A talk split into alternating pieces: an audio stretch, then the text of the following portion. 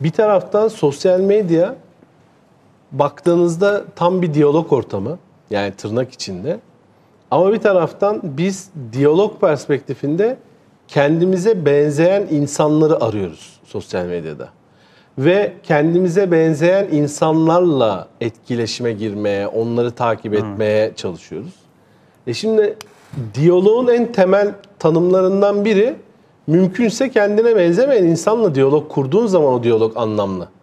Ve eğer sen kendinde bir gelişim istiyorsan aslında kendine benzeyenler değil, benzemeyenlerle diyalektiksel perspektifte konuşabildiğin zaman e, kendin gelişebiliyorsun, ruhun gelişebiliyor.